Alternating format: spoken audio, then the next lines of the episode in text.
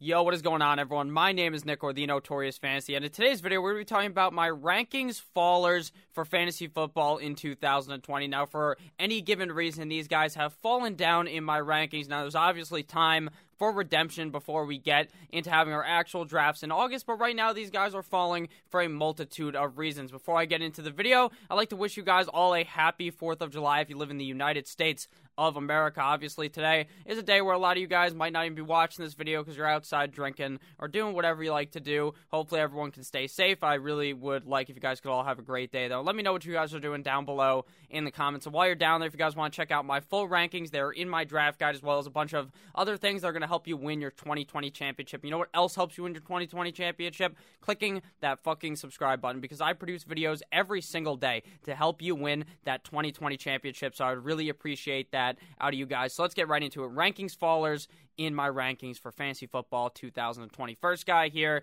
no brainer, Deebo Samuel, wide receiver of the San Francisco 49ers. FFPC ADP right now at 101.16.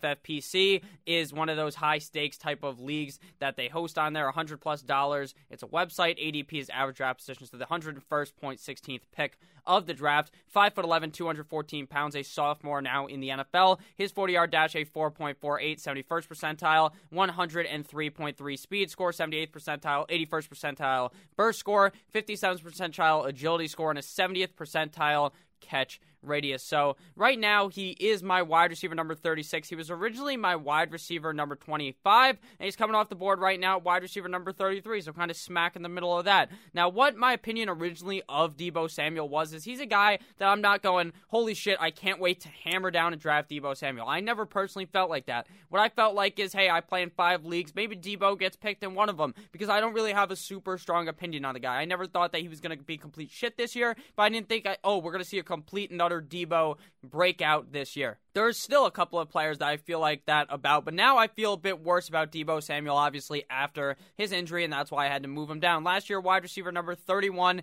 in 2019. He really actually started getting it going later in the season, but that typically happens with rookie wide receivers. It takes them a bit of time to develop that connection with the quarterback, especially on a run heavy team. It's going to be a bit harder to do that. And it was actually funny because Emmanuel Sanders moved onto the 49ers, and then Deebo Samuel actually started looking better, which is just something that I found to be funny. 108 or 189.1 PPR points scored in 2019, 12.5 PPR points per game, 34th at wide receiver. He played a total of 15 games. He had 81 targets, 5.4 per game, 50th at wide receiver, 57 receptions, 3.8 per game, 39th at wide receiver, 803 total yards, 53.5 per game, 31st, 35th amongst wide receivers, 9 red zone receptions, 13th amongst wide receivers, and 6 total touchdowns, 22nd amongst wide receivers. So for a rookie campaign out of a guy that not many people expected to be this good, hell yeah, he had a great fucking season. But obviously, this injury is a huge concern, and is reasoning for you guys to be scared as well. He has the Jones fracture in his foot on June 18th.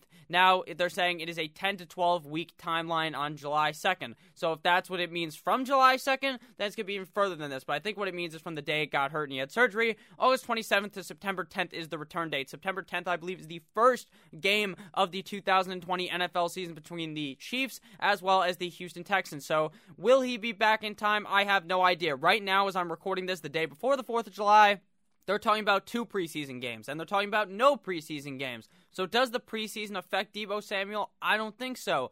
But maybe he would have been able to play the final preseason game. Maybe he would have been able to get more work in training camp. Then what's going to happen? I don't know. This is quite the wonky offseason, so it's going to be kind of hard to tell if Deebo is going to be able to get in there and play up to what you think he could. So I'm going to go ahead and say I'm going to lower my expectations on him. I moved him down even more, but things can obviously change by the time you're actually drafting in August. Next player up here to bat is Darius Guice, running back of the Washington team. We have no idea what the Washington Redskins are going to change their name to.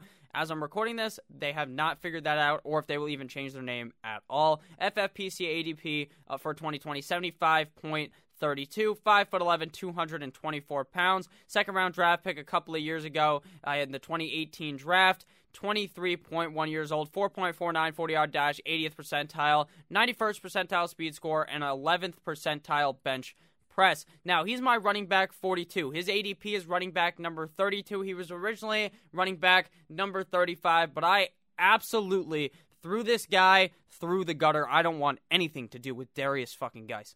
The more I thought about it, the more I got concerned about Darius Guice. Last year finished as running back number 69. Very nice in five games. 11.5 PPR points per game, 29th. So when he's healthy, sure, the guy can perform, but when he's healthy is like saying when Tom Brady is going to decline as a quarterback. It just never fucking happens, and it hasn't started to happen yet. Just like Darius Guice hasn't shown me that he can stay healthy. 42 carries last season.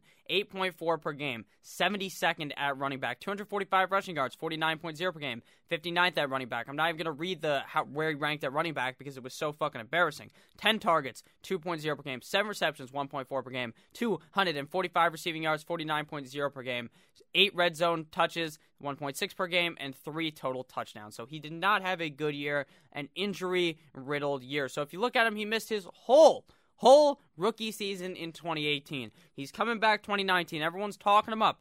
I was not. I was very against Guice, just like I am right now. Talking about, oh, Darius Guice is going to come back, this, that, and the other thing. He's going to be good. He's going to be good. And then he fucking gets hurt again. He gets hurt again. I just gave you a bit of a spoiler, but that's okay because I smashed my keyboard. He got hurt again. He played five games 2019. He started one. And then you know what the Redskins did in the draft?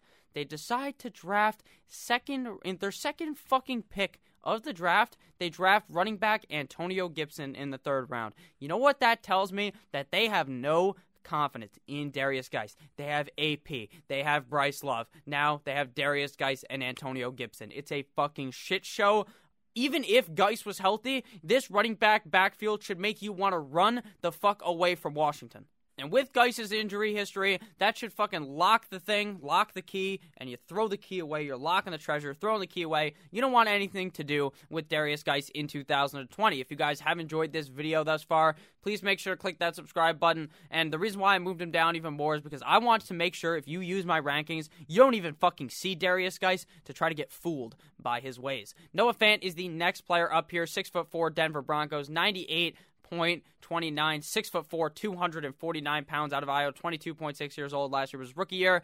Coming in to his sophomore year, his workout metrics are absolutely beautiful. 4.50 40 yard dash, 98th percentile, 97th percentile speed score, 97th percentile burst score, 96th percentile agility score, and 98th percentile catch radius. Now, you might say, Nick, how the fuck do you have him at tight end number 22? He was my tight end 15. Right now, his average draft position is tight end number 10. I'm going to answer that in a couple of seconds. Last year, his stats tight end number 16 in 2019, playing in 16 games, 6.8 PPR points per game, 23rd at tight end, 67 receptions, 4.2 per game, 15th at tight end, 40 receptions, 2.5 per game, 18th at tight end, 562 receiving yards, 35.1 per game, 13th at tight end, one red zone reception, 50, 58 point or 58 at tight end and three total touchdowns, 19th at tight end. So his stats were nothing super amazing, but they weren't terrible considering Noah Fant had a quarterback carousel last season. Season begins with the elite one Joe Flacco under center. Then he gets hurt and they bring in Brandon Allen. He's playing. And then out of nowhere, horsecock Drew Lock comes in there. It's very confusing. But you know what's not confusing is how many fucking wide receivers this team has now. Obviously, last year they had Courtland Sutton and Emmanuel Sanders. Emmanuel Sanders gets shipped to New, to not to New Orleans. He gets shipped off to San Francisco. Now he's in New Orleans. So then Courtland Sutton breaks out. So what the fuck is going to happen now when they decide to use of their first couple of picks? They draft two wide receivers in the 2020 draft. Jerry Jeudy, wide receiver out of Alabama. At Alabama, this guy is an absolute target hog. This guy's a fucking beast. He, he's a down the field threat. He catch the ball anywhere. This guy's hands are amazing. Then in the second round, out of Penn State, they draft KJ Hamler, another wide receiver. So now there's like three guys that Noah Fant is competing with. Three wide receivers that are very good. And then the fourth round, they bring in Horsecock Drew Locks, tight end from college, Albert. Oh, I don't know how the fuck to pronounce his last name. He went to college with Drew Lock. They played together.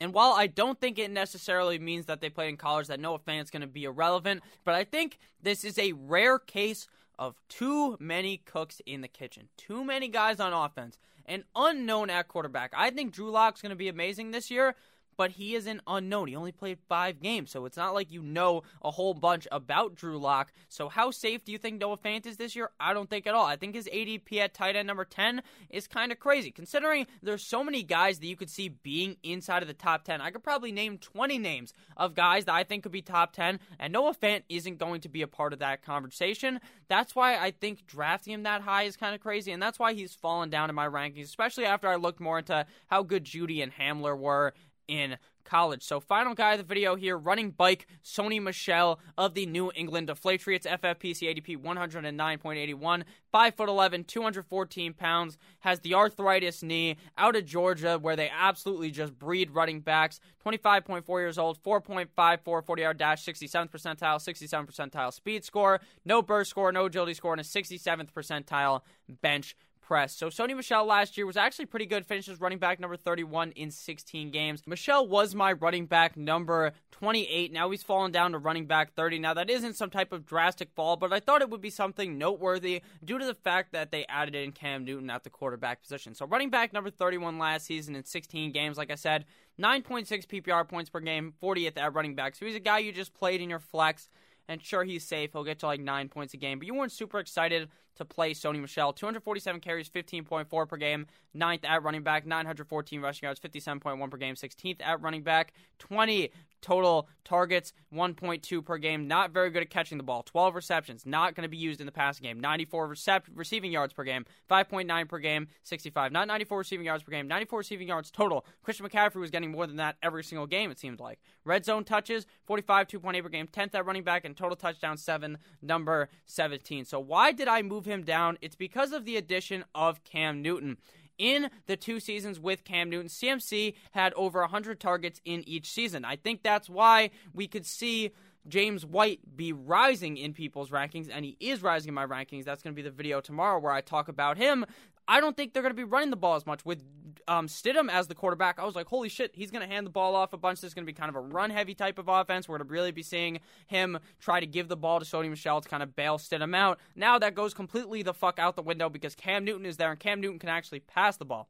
Like I said, CMC really broke out with Cam Newton under center, over 100 targets in each season. In 2017, CMC had 80 receptions on 113 targets for 651 yards and 5 touchdowns. 2018, 107 receptions on 124 targets for 865, 867 yards and 6 total touchdowns. So I think the pass catching running back is going to get the boost, whereas the normal running back, the inside the tackles bruiser, even though Sony Michel's not much of a bruiser, but that kind of guy, He's going down. His stonks are going down, and I'm yelling timber because I don't like Sony Michel as much anymore due to this addition of Cam Newton. So let me know what you guys think about all these players. Let me know any players that you guys think are falling in your very own rankings. I'll have each and every single one of you guys. Please make sure to click that subscribe button. I'll see you motherfuckers tomorrow with yet another banger. Happy 4th of July. Goodbye.